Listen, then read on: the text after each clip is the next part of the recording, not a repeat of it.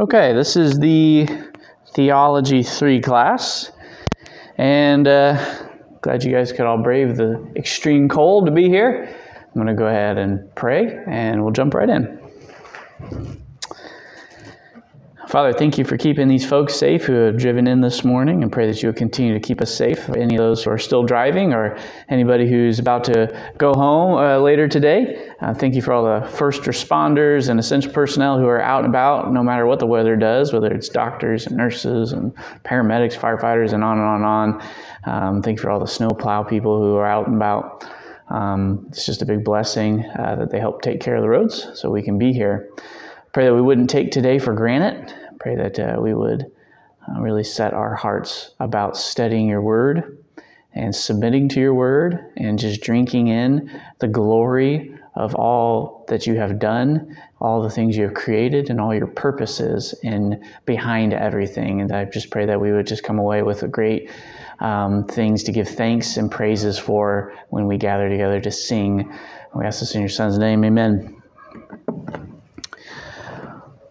Well, Kyle Crawl uh, started us off last Sunday on angelology, and he was planning on starting off this morning uh, answering a couple questions, a couple questions that you guys had um, about angels and, and whatnot.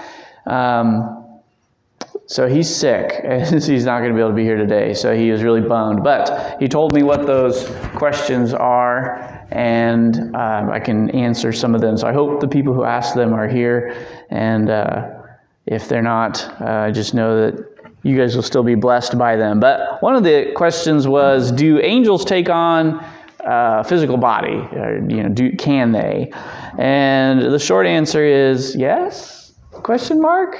Um, and the reason why I say that is uh, because of some scripture passages. So, um, one view would be, you know, Genesis chapter 6 in verses 1 through 3. Um, if you want, you can turn there. I'll read it to you, though. Uh, it says, When man began to multiply on the face of the land, and the daughters were born to them, the sons of God saw that the daughters of man were attractive, and they took as their wives any they chose. Then the Lord said, My spirit shall not abide in man forever, for he is flesh. His days shall be 120 years. Now, there's three views of who's being talked about in this passage, particularly the sons of God. The sons of God saw that the daughters of man were attractive, and they came and took them as their wives and um, cohabitated with them, right? And had relations with them. And one view is uh, to see these as, I'll just tell you the views real quick. There's the view that this is um, the sons of God are um, the Sethites, so people the descendants of the son of Seth, uh, you know, one of the sons of uh, Adam and Eve. And the other one uh, are the descendants of Canaanites and that they cohabitated together. And the other view is that the sons of God are rulers uh, during that time period that were more like despots. They were just very wicked, very cruel rulers. Um, and then the other view is that they're fallen angels. And the, the hard thing about it is that the term sons of God is used in other places in the Old Testament to refer to all three of those people. And so that's why there's some interpretational differences about what it can mean. There's pros and cons to every kind of view. But if you take the view that it is angels, then you have to kind of say, okay, well, how do angels marry, you know, women? And I guess you maybe they possess, right? Because we're talking about fallen angels, we're talking about demons. So they possess a, a male body and and you know then cohabitate, you know, something like that. It's possible. I don't think it's personally the strongest interpretation. That's not what I would base my answer on the question, anyways. I would go to passages like Genesis chapter 18, and I think this is a stronger uh, passage to say yes to the question. Um, so, Genesis chapter 18, if you want to turn there, this is where Abraham entertains three guests, one of them being uh, uh, Christophany, Jesus.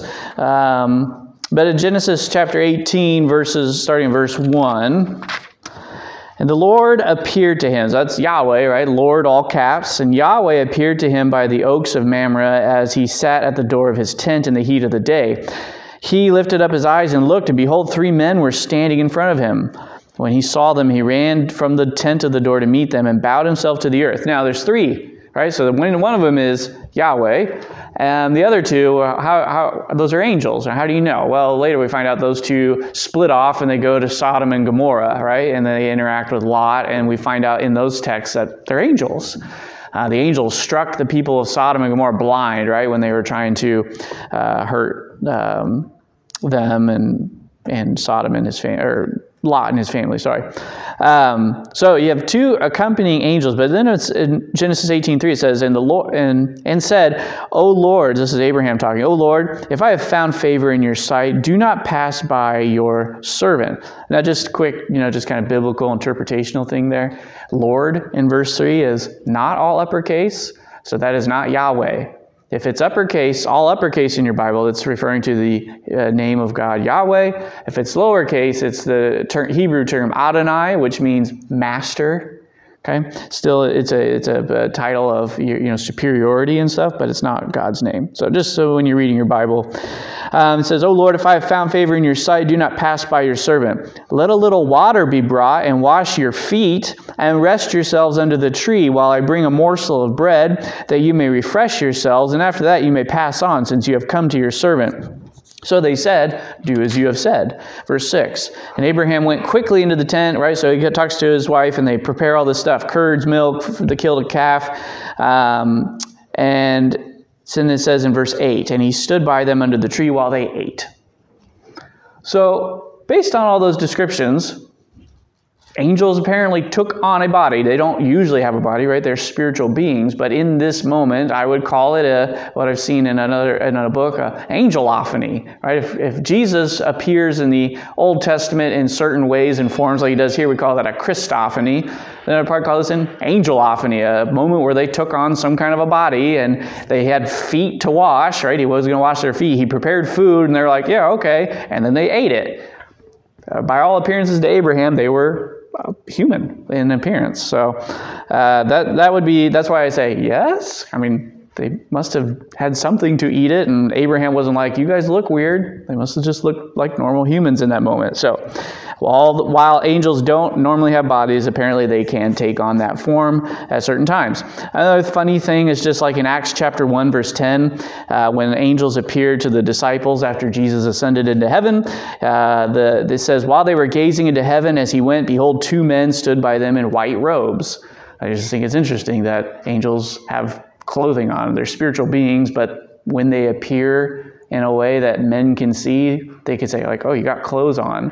So that kind of makes me think when they appear, they kind of take a bodily appearance. So um, angels are described in Matthew 28 3. His, his appearance was like lightning and his clothing white as snow. Again, it's just kind of talking, there's something about clothing going on there. So that's just kind of how I would answer the question Do angels take on a physical body? They, they apparently can. So, uh, another question was Can angels eat? And again, I think this Genesis 18 kind of answers that. Apparently, they can. Uh, they, don't, they don't need to, but in that moment with Abraham, they did. Um, the, the third question was uh, Is there a definite article in the Hebrew, or you can even ask about the Greek language as well, that would particularly help you identify uh, in your Bible when the angel of the Lord is being talked about, and it's that special, it's, it's Jesus. Like, how do I know when the angel of the Lord in the Old Testament is Jesus, when it's the angel of the Lord?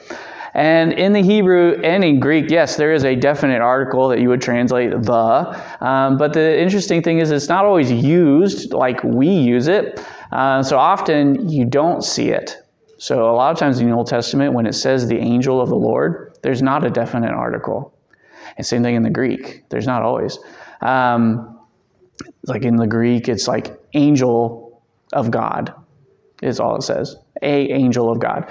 And so just because there's not a definite article when you're translating in the languages doesn't mean there's no definiteness to it. A lot of times the nouns, like proper nouns, if you're talking about Yahweh or something like that, if it's in connection, there is an inferred definiteness already there, and you, tra- you would translate it that way because it's embedded in the noun.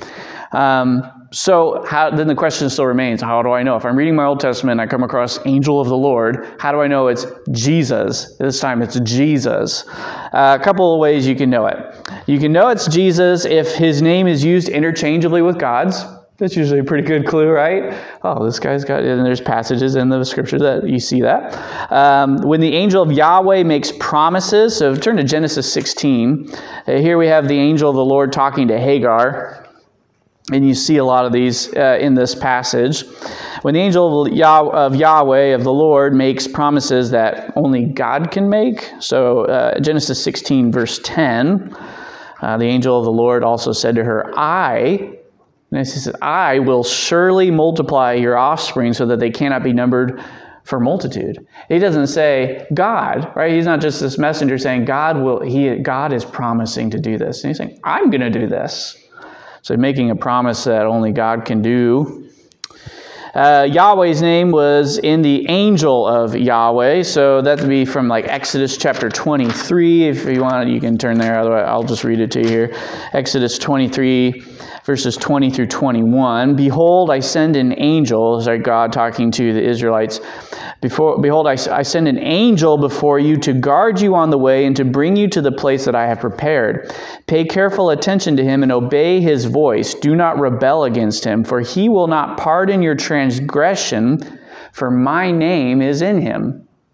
So again, there's a reference to Christ um, being uh, the, Yah- the uh, angel of the Lord. Uh, people worshipped the angel of Yahweh. So if you're in a passage like Genesis chapter 22, it happens in the book of Judges where people worship the angel. Usually, when people worship uh, just an angel, they're like, whoa, whoa, whoa, stop it, knock it off, get off your knees. I'm like you, I'm a servant. Or you see that in Revelation.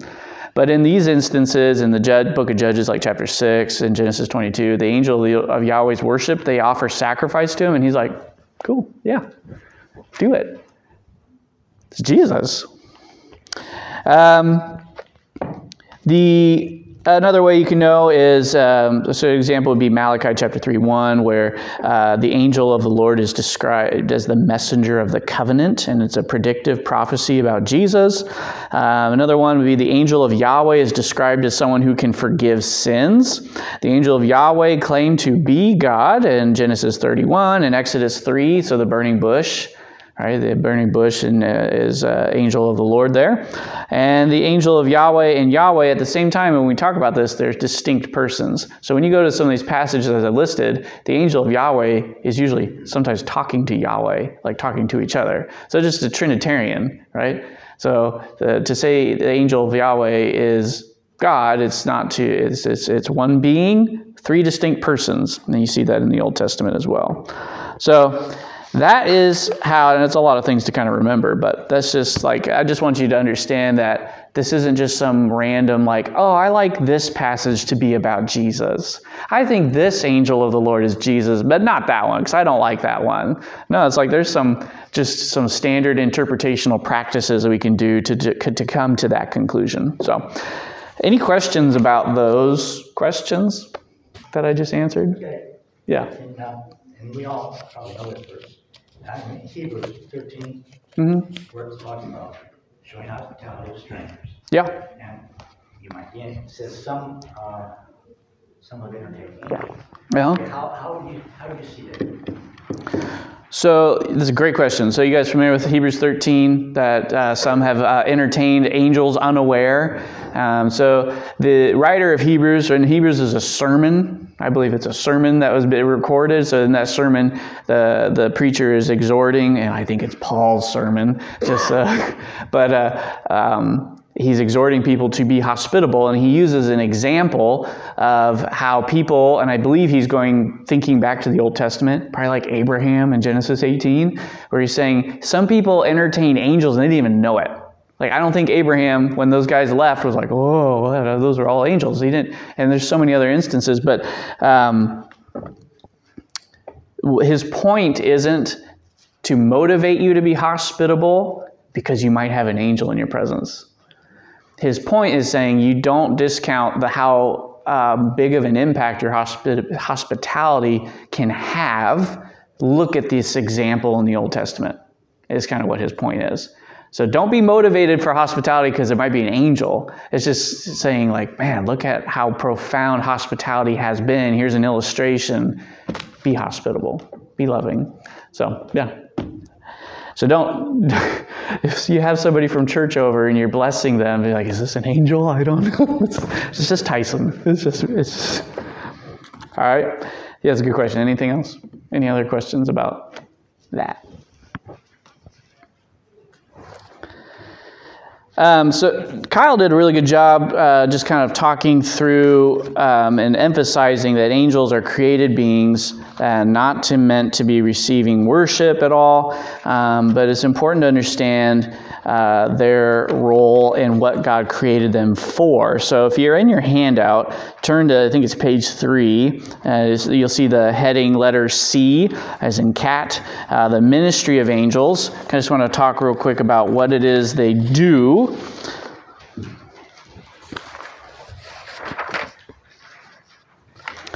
Some of their different roles. So, Angels, first of all, continually praise and glorify God. We see a couple passages when, like Job 38 7, when the morning stars, which is one of um, a few different uh, t- ways of calling or describing angels, when the morning stars sang together and all the sons of God shouted for joy. So he's describing creation account.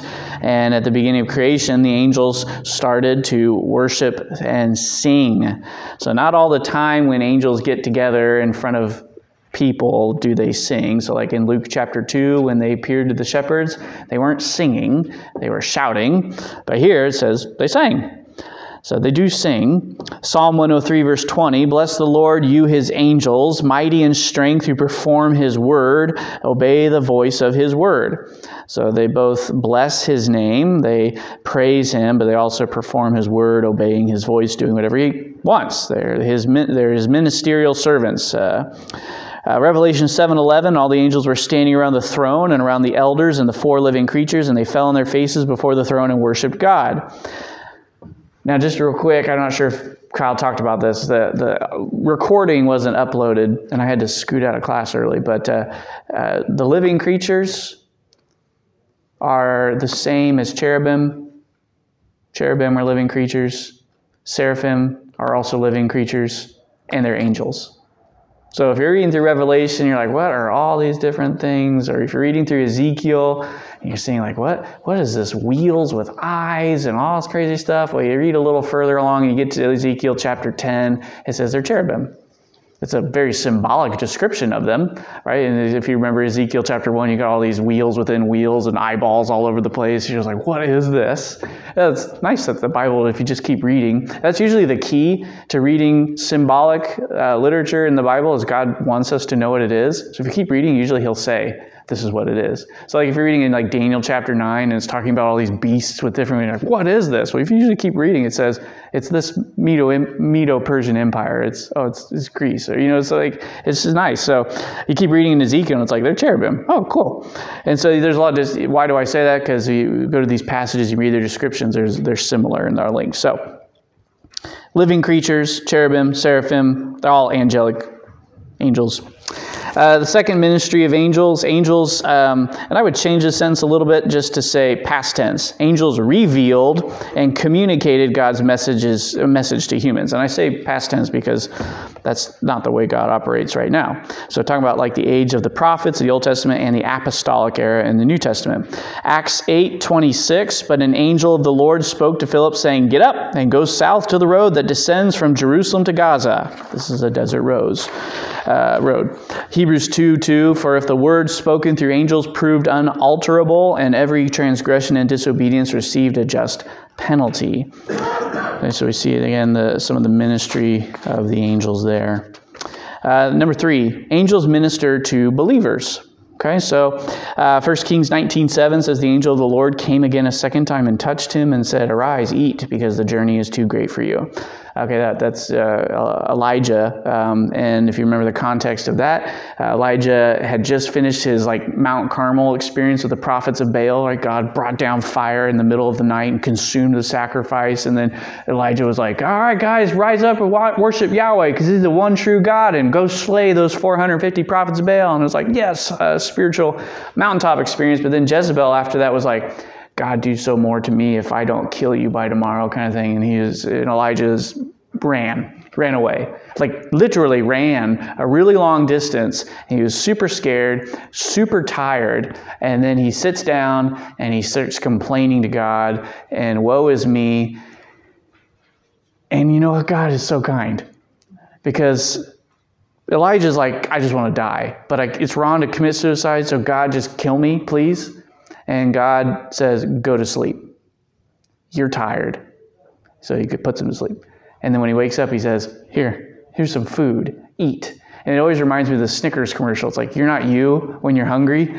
You know, like, so it's like, it's what there's some really profound theology here when you think about kind of like biblical counseling and stuff like that that it's a reminder that man is not just a spiritual being but a spirit and physical being so god is addressing some of the physical issues going on in elijah's life and through the angels providing food for him to eat. Eat your food, get some sleep, and then we're going to talk about the spiritual um, knots that you're tied in right now because you're not thinking straight. But it's hard to think straight when you're hungry and tired after running several miles away. So I just think that's a really always a neat passage. Uh, Acts 5:19, but during the night an angel of the Lord opened the gates of the prison and taking them out he said, and that's all you need of that verse.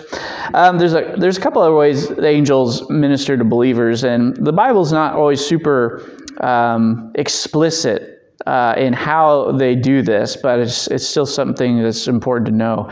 Um, I think I remember somebody mentioning asking about guardian angels um, or guardian angel and asking whether or not we have one. I don't think there's any necessarily strong biblical evidence to say you have a singular guardian angel, like one just assigned to you all the time. And uh, some of the text people will kind of go to is like Acts 12 15, um, where uh, Peter's in prison, and when he is released, he goes to the house, and Rhoda, the servant, comes to the door, and she's like, "Oh, uh, Peter's angel is here," and so it's like, "Oh, like they know about some personal angel he has." So there's a lot of different ways to interpret that passage, and so it's not a very strong one to base a doctrine off of. Matthew 18:10 is a is a, the main verse usually people go to, where where Jesus is talking about the little children and comparing them to believers and saying that they have uh, angels that minister to them. And so I, th- I, do believe angels minister to us, but whether we or not we have a singular one that's assigned to us, I just don't think there's strong uh, biblical evidence. Hebrews chapter 1, 14 is actually probably the strongest passage that talks about uh, the ministry of angels to believers. And says in chapter 1, verse 14, Are they not all ministering spirits? Sent out to serve for the sake of those who are to inherit salvation. So you have a, you a, in the context, you have a passage talking about how Jesus is far better than angels, but that it says there angels are just spirits that are sent out to minister to Christians.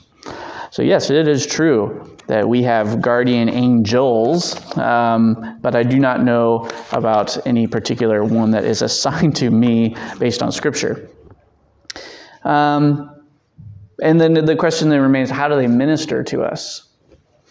Scripture doesn't really delineate it, doesn't really specify, doesn't really say much uh, there. So, uh, only left to uh, conjecture, and that's always kind of some dangerous territory. But suffice it to say, it's just something to marvel at and worship God for, um, knowing that angels are help, helping us. So we see some examples in Scripture of how they helped, um, but we always have to just be careful not to take what is described in the Bible and prescribe it so, especially like the book of Acts, that's a very tempting thing to do. You see something happen in the book of Acts and you think it's normal. Um, so we have to be very careful when you read the book of Acts and not say, well, this is normative. This happens all the time today, too. Well, that's not the point of the book of Acts. Acts is describing things that happened, not saying that this is what has to happen or does happen all the time. So, just an, an interpretation caution there. Okay, uh, number four, uh, the ministry of angels. Angels execute judgment on the enemies of God. 2 Kings 19 35. Then it happened that night that the angel of the Lord went out and struck 185,000 in the camp of the Assyrians. And when men rose early in the morning, behold, all of them were dead. Okay, swift judgment. And just to tell you just the power of an angel, right? Just like one can strike 185,000 dead. That's crazy. It makes you even more crazy when you remember Jesus is in the Garden of Gethsemane and he says, I can summon a legion of angels. Uh, you know, at the snap of a finger. It's like that is a lot of angels. That'd be some big overkill, right? Um, Acts 12, 23, and immediately an angel of the Lord struck him because he did not give God glory. This is uh, King Herod, and he was eaten by worms and died. Uh, a couple other verses that are a good remind, reminder of what, how the angels execute judgment is that they prevent demons from defeating God's purposes. You can look at Daniel chapter 10 through 11 to see that. Um, they defeat demons in the mid tribulation, as that's Revelation chapter 12. And they also incarcerate Satan for the thousand years millennial reign, as seen in Revelation chapter 20. Angels are involved in the second coming. Uh, Matthew 25, 31 says, But when the Son of Man comes in his glory and all the angels with him, then he will sit on his glorious throne. So, question there uh, at the uh, right after that verse in your handout. In light of the above, how would angels, how would the angels want to be regarded by believers, and why? How would you guys answer that after all the data we've seen?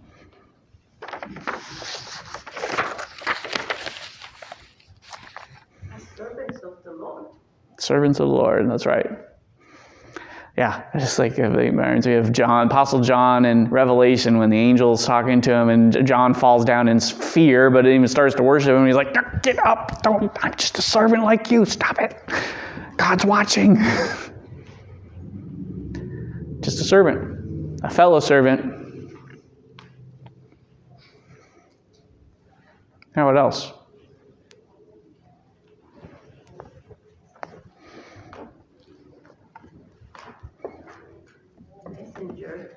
Messenger, yep. Deliverer of, the, of God's news and word. Mm-hmm.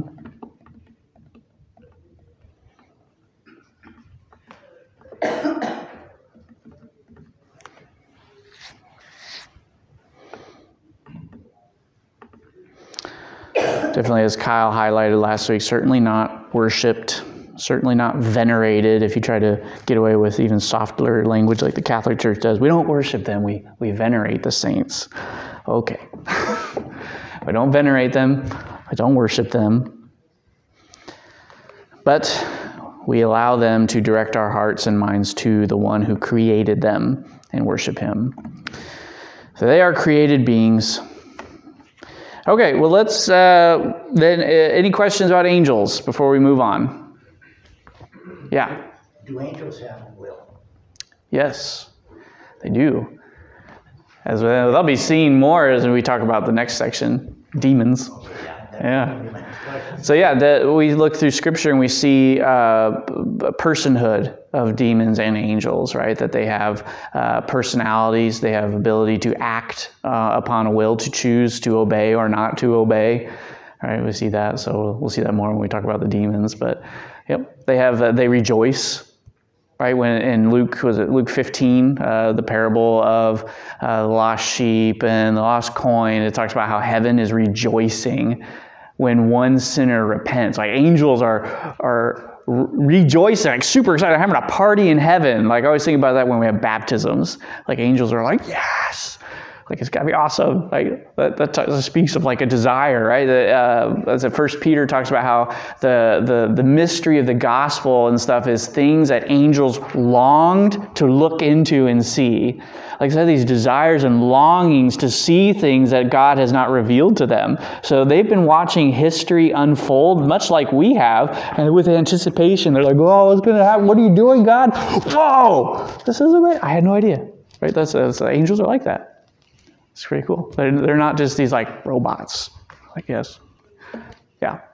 I wasn't here last week, and maybe this was addressed. Um, what, when were angels created?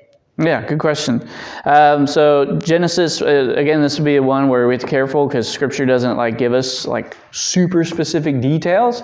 But you look at Genesis one, uh, Colossians chapter 1, 16. Um, God created them when He created the heavens, right? So in Genesis one, God created the heavens and the earth. So when did He create the heavens, like the spiritual realm, the authorities and rulers and all that kind of stuff? Some point it doesn't you know tell us in the in this the seven days of creation doesn't specify well he created land and then an angel. No it just it just i don't know. In that moment of genesis 1 they were there. I have a question, I don't know when in Job 1st Mhm. eh, first chapter, and the, eh, the sons of God hmm present themselves, yep. Do you have any idea who these sons of God are? yeah angels. So context is always key because like i said sons of god can refer to um, rulers like human rulers and that's eh, we see that in the psalms. Um, uh, jehovah's witnesses love to uh, uh, ignore context and abuse some of those passages and to equate angels to gods like you know all those kinds of anyways. Um, uh, they can refer to that they can refer to uh, godly people the sons of God can refer to just godly humans, as there's certain contexts where that happens, and they can refer to angels. So context is king in identifying. Do you have a question, Rodney? Yeah, just to follow up on the free will part. Uh huh. And if we go to get into this in the demon part, just. Sure. But, um, so I understand the original fall of the angels, right? Yep. The free will there. But if angels have a free will, are they still rebelling today? And if not, then why? That's a good question. Can they? yeah, we'll talk about that. Okay, good. So, any other questions about angels? If you think of something later, it's okay to, to you know throw your hand up at some point and ask. So, when it comes to demons and Satan, you really can divide them and talk about them individually, but we'll, we'll just kind of talk about them mixed up a little bit. And if it gets confusing, just let me know. But um, what does the world think about and view demons and Satan? You know, what, how, do those, how, how is Satan portrayed? We'll just start with him. The one, the red with a funny tail and horn. Yeah, yeah. The think like the cartoon, Looney Tune style cartoon, the red red character with horns and a tail and a pitchfork, usually, right? Yeah. Where's he usually portrayed as living? In hell, right? He's kind of like the ruler of hell, and he's sitting down there, you know, like actively tormenting people as if it's he's already there and it's his domain. So, so a lot of bad theology in that. yeah, what else? I think I, I hear a lot um, that we give him way too much power Mm-hmm. because he's not omnipotent Mm-hmm. like God, right? But it seems to think that we we act like he is. Yeah. So we tend to give him too much power, tend to overemphasize certain things. We'll certainly talk about that. We were definitely going to strive for biblical balance. or use it for blame for blame. Yes, we will definitely talk about that. The devil made me do it, right? Yeah, Gabe. I feel like anytime Hollywood tries to give him a human form, that he's like a real kind of a cool and very cold and kind of a I don't know, even though they might show him very abstract kind of figure. Yep. Sunglasses, long black trench coat. Yeah. Yes. Yep. But in truth, he can be very beautiful. Oh yeah, yeah. Yeah, he's a deceiver, as we'll talk about. So you know, he's not. Um, you know, if he, if he is revealing himself in a human form, he's probably not showing up like a red horned, forked tail kind of thing. You know, he's not. I'm the devil. Like it's, it's some scary thing. Yeah, he's a he's a deceiver. So he's. Um, but what, what else? Demons. How how are they portrayed?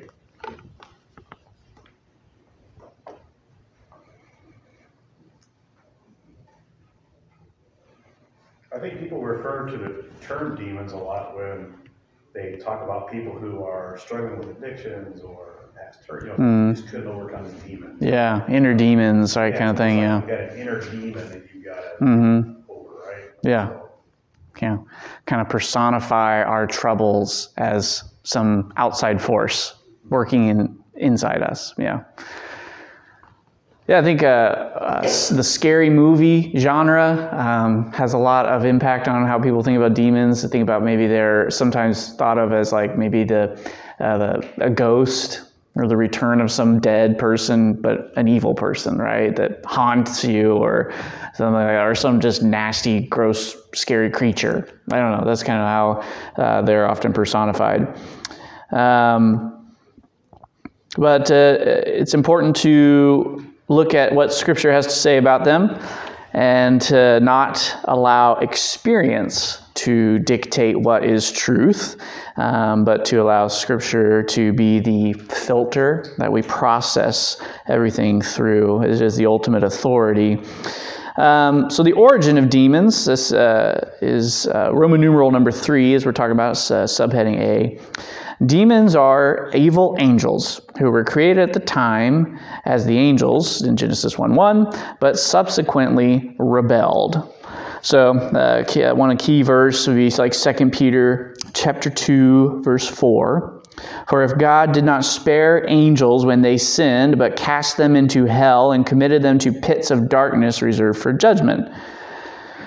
So there you have God talking about angels who sinned, who made a choice, right, to disobey, to rebel, and God cast them into hell. Now, not all demons are in hell locked away, so there are some that have been allowed to roam free um, and are still out there and out and about doing their work.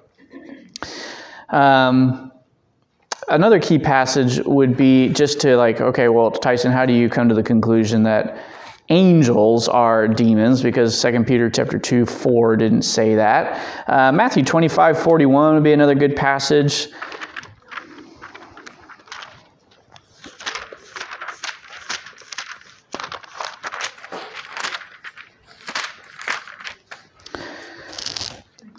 Matthew 25, 41.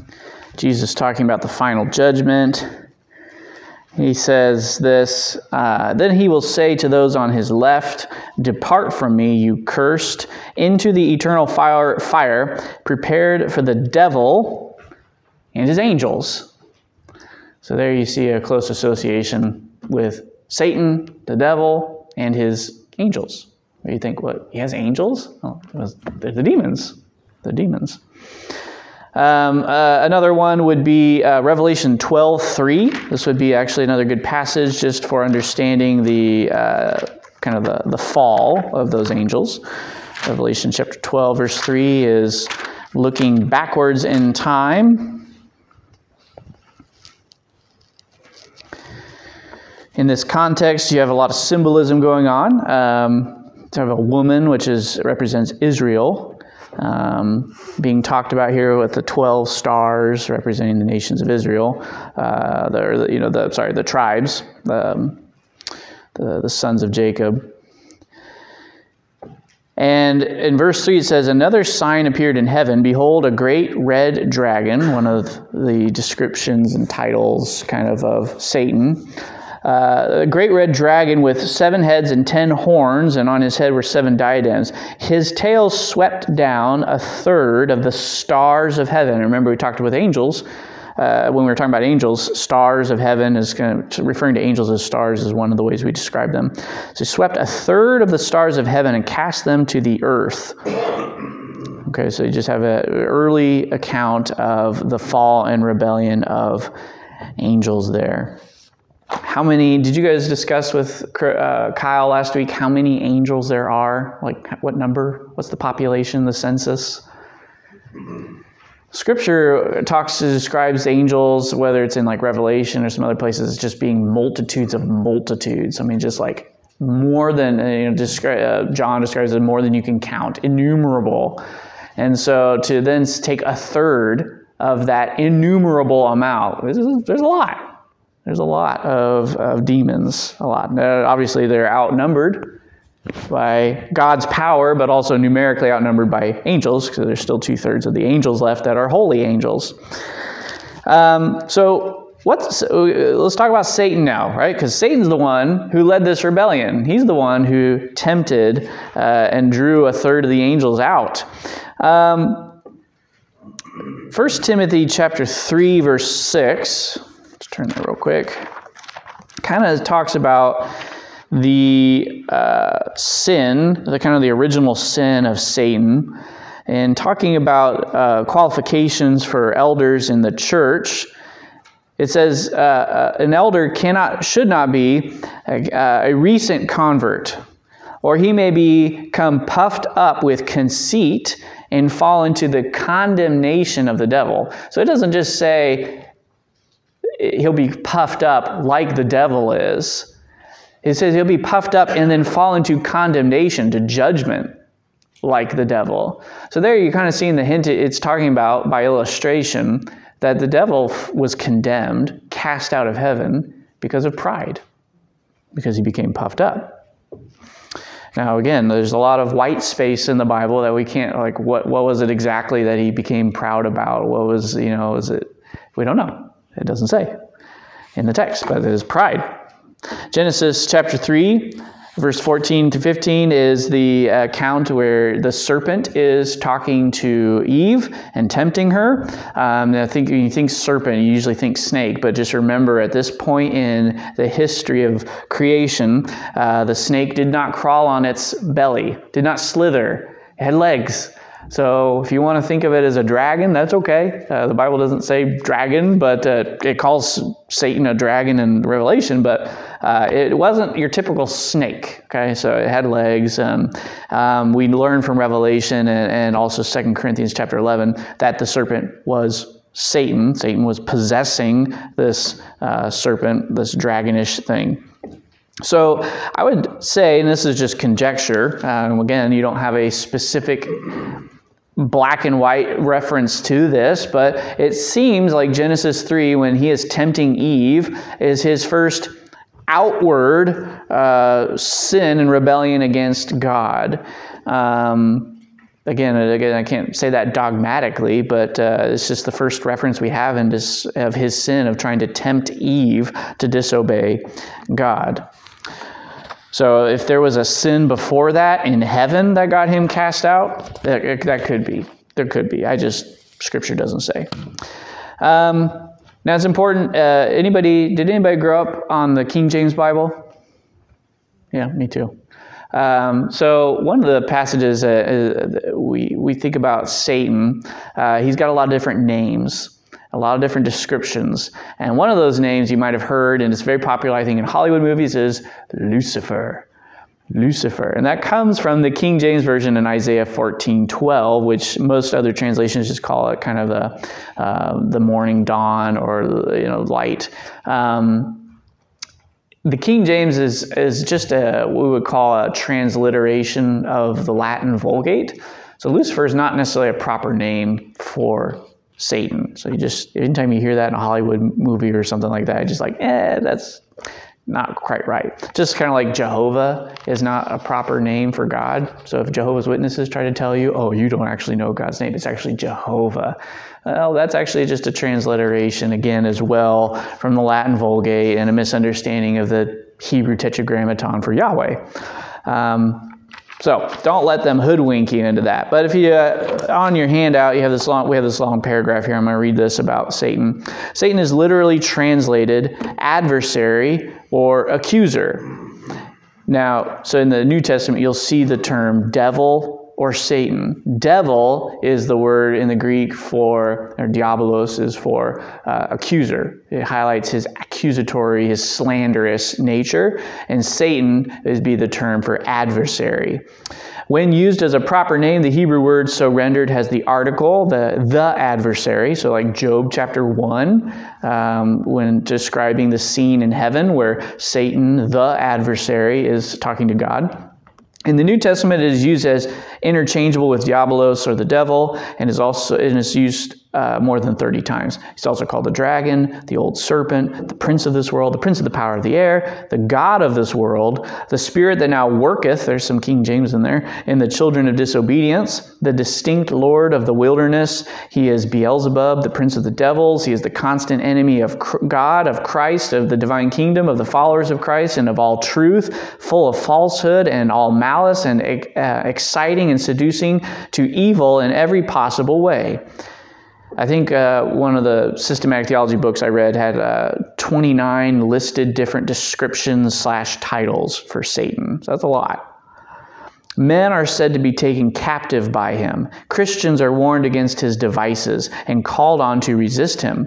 Christ redeems his people from him that had the power of death, that is the devil, uh, from Hebrews 2:14, and Satan has the power of death, but not as Lord, but simply as executioner.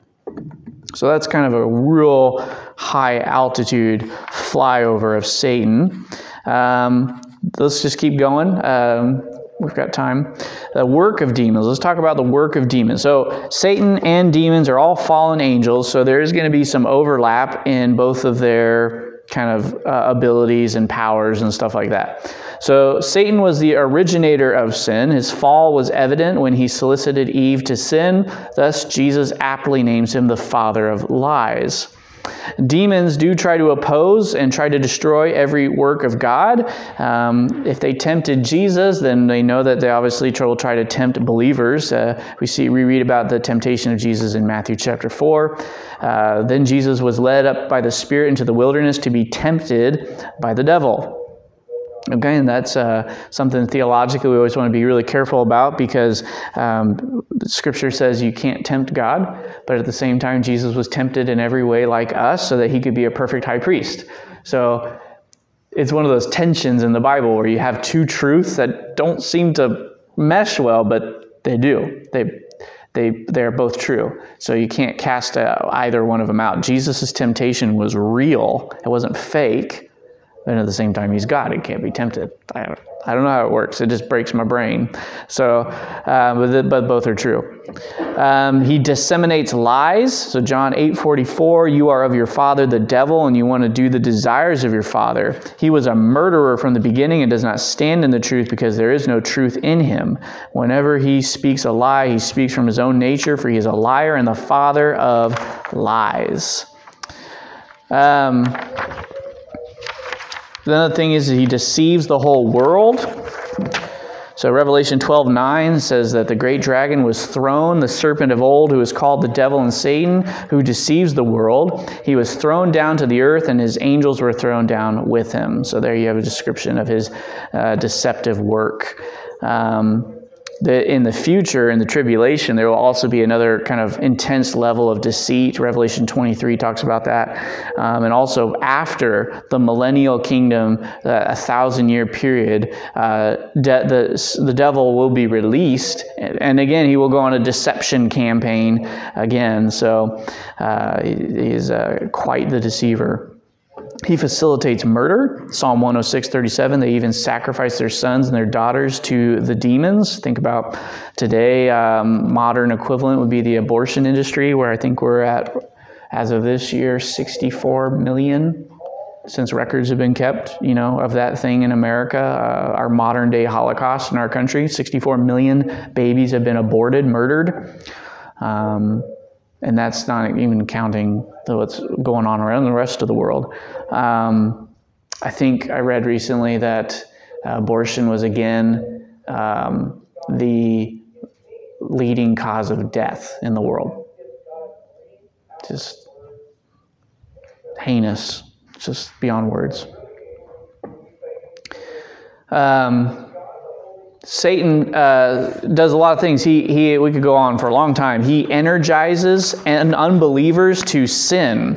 Energizes, that's an interesting word, right? Uh, Ephesians chapter 2, verse 2 says, uh, we back up for just the context, he says, You were dead in your trespasses and sins in which you once walked, following the course of this world, following the prince of the power of the air, the spirit that is now at work.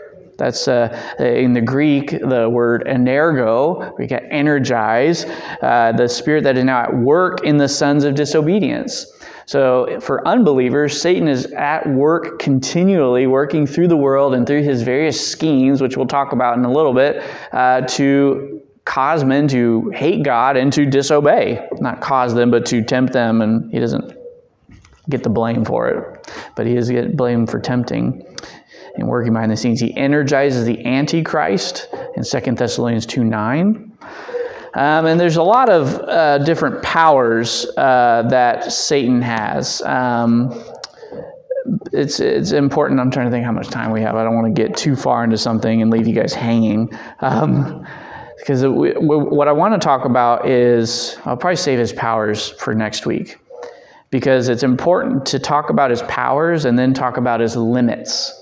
Because I don't want you to walk away from here thinking, whoa, he's got all this power without talking about the limits that God has put on him, because then it's like, oh, well, yeah, it's powerful, but it's pretty restrained. He can't do anything apart from what God allows him to do or tells him to do. Um, so we'll say that. I want to talk about, just real quick, what Satan does to those who are saved. So we know he tempts the world, he's the, called the ruler of this world, energizes unbelievers to disobey. But how does he interact with us, with Christians? Uh, Job chapter 1, verse 9 through 11, the account of, of Job's life, we see that he accuses and slanders believers in front of God. We see that in Revelation chapter 12 as well.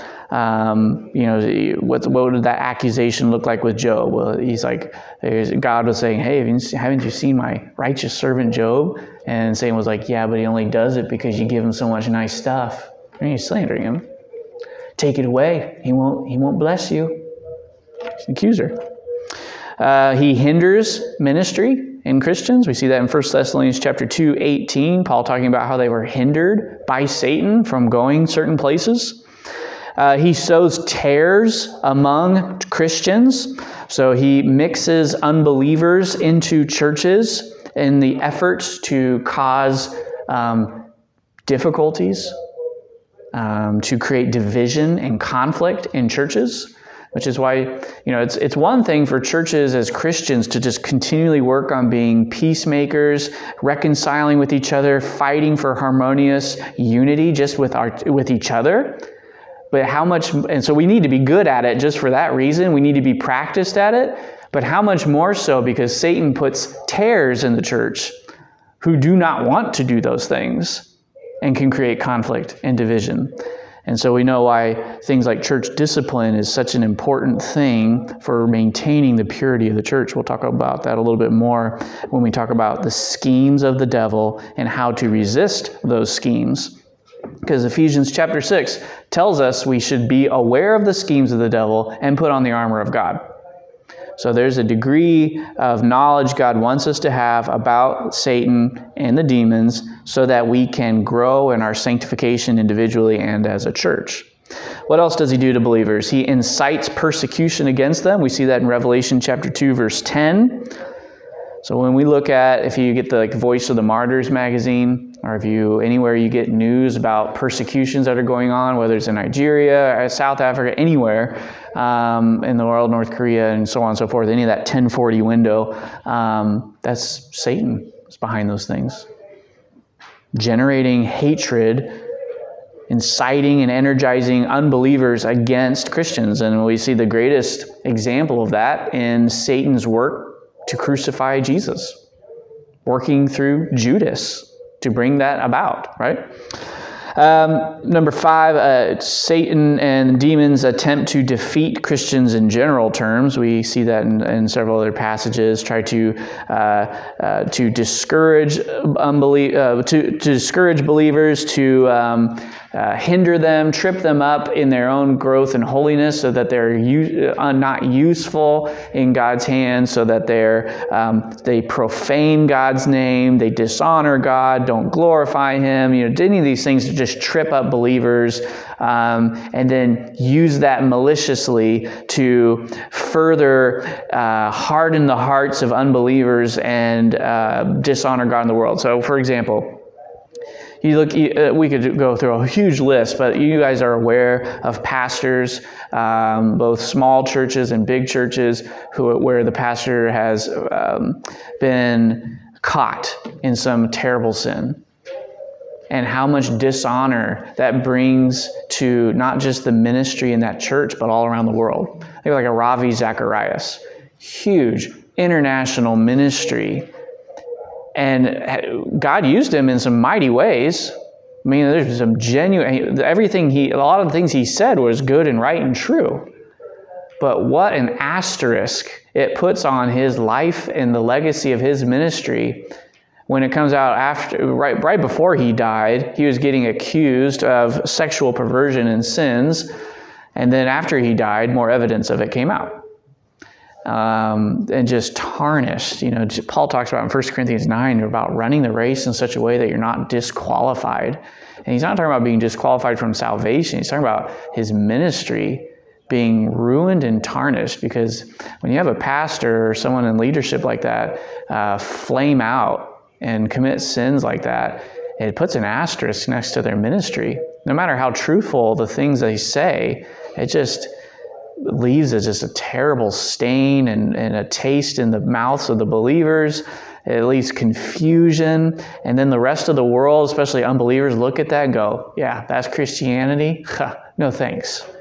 Like, Satan has a heyday with that stuff. He is, that's how Satan tries to attempt to defeat. It's not that Satan tries to get Christians to lose their salvation, because as we'll talk about, he, that can't happen. And the last thing he does is he tempts them to sin specifically. So we can see passages like, uh, I think, Acts chapter 5, Ananias and Sapphira. It says that Satan put it into their heart to lie. All right, so we see some examples where Satan does that. So we are uh, out of time. Uh, we will pick up uh, next week talking about Satan's powers, limitations, and his schemes um, so that we can be aware of what those exact ways are. Because it's one thing to talk about, well, Satan has power to do this, this, and this but how does he actually do it? Like, what's the outworking of his his authority over the government? Uh, uh, you know, he's a liar. Okay, well, what does Satan do with his lies? How does he do? How does he lie to us and the world? And uh, so we can be aware of his schemes and uh, be able to put on the armor of God and resistance, because this is what the point of talking about some of these things is. Is you know theology is supposed to lead to doxology, praise, and orthopraxy, or living your life differently in light of the knowledge you have. This is not an exercise just of mental prowess so that you guys can walk out and be like, yeah, I know some finer details. I'm like a connoisseur of theology. That's not what we want to happen here. We want it just to go away with a greater view of who God is and what He has done, and uh, that leads to wisdom and application in your life. So I always think about Romans chapter 11. Um, at the end of Romans chapter 11, after talking about 10 chapters of intense, rich gospel theology, uh, Paul's circuit breakers explode. His breaker panel just flips in worship of God because he says, Oh, the depth of the riches and wisdom and knowledge of God! How unsearchable are his judgments and how inscrutable his ways! For who has known the mind of the Lord, or who has been his counselor? Who has given a gift to him that he, he might be repaid? For from him and through him and to him are all things. To him be glory forever. Amen. And then chapters 12 through 16 is the application of all that theology. And so we want that to be the same tone and, ten, and, and tenor here in, this class. It's like we learn about these things, but I don't want you to just be like, okay, yeah, I know some facts about demons now, and I can uh, tell you about where, where they started and why, wh- who they are, and angels. But what does that have to do with your life? I mean, why does God want us to know about it in the Bible? Yes, we want to be accurate, but why? Why? And there's a lot of garbage out there in the world that has already kind of, you know, stuck in our minds, you know, with like, I don't know, Kyle was talking about like the angel and the demon on your shoulder, like, hey, you should sin. No, don't do it, kind of thing. It's like, well, is that really what happens? No. So we want to be informed by scriptures, and so we can rebuff those kinds of ideas, or just chuckle at them, I guess, if we see them in the movies and stuff, and just like, ah, that's not quite right, you know. Um, but, but be able to understand it accurately. And, and as uh, somebody mentioned earlier, have the right emphasis or de-emphasis on things, and hopefully that'll be more clear next Sunday when we talk about this. Uh, how much credence, how much attention, how much energy should we give to, to Satan and demons, and how, much, how little should we give? Because it'd be wrong to ignore it, to see the abuses of the theology in movies and in the world and be like, that's just dumb. That I'm not, I'm not going to give any time of day to that. That's just supernatural, you know, voodoo. That's wrong. But to, not, to, we don't want to give it too much either where it's like all we ever think about and we find satan under every bush and rock out there and you know the devil made me do it kind of thinking so we're going to find that biblical balance hopefully next sunday and uh, walk out with some more greater application so thanks everybody. You're dismissed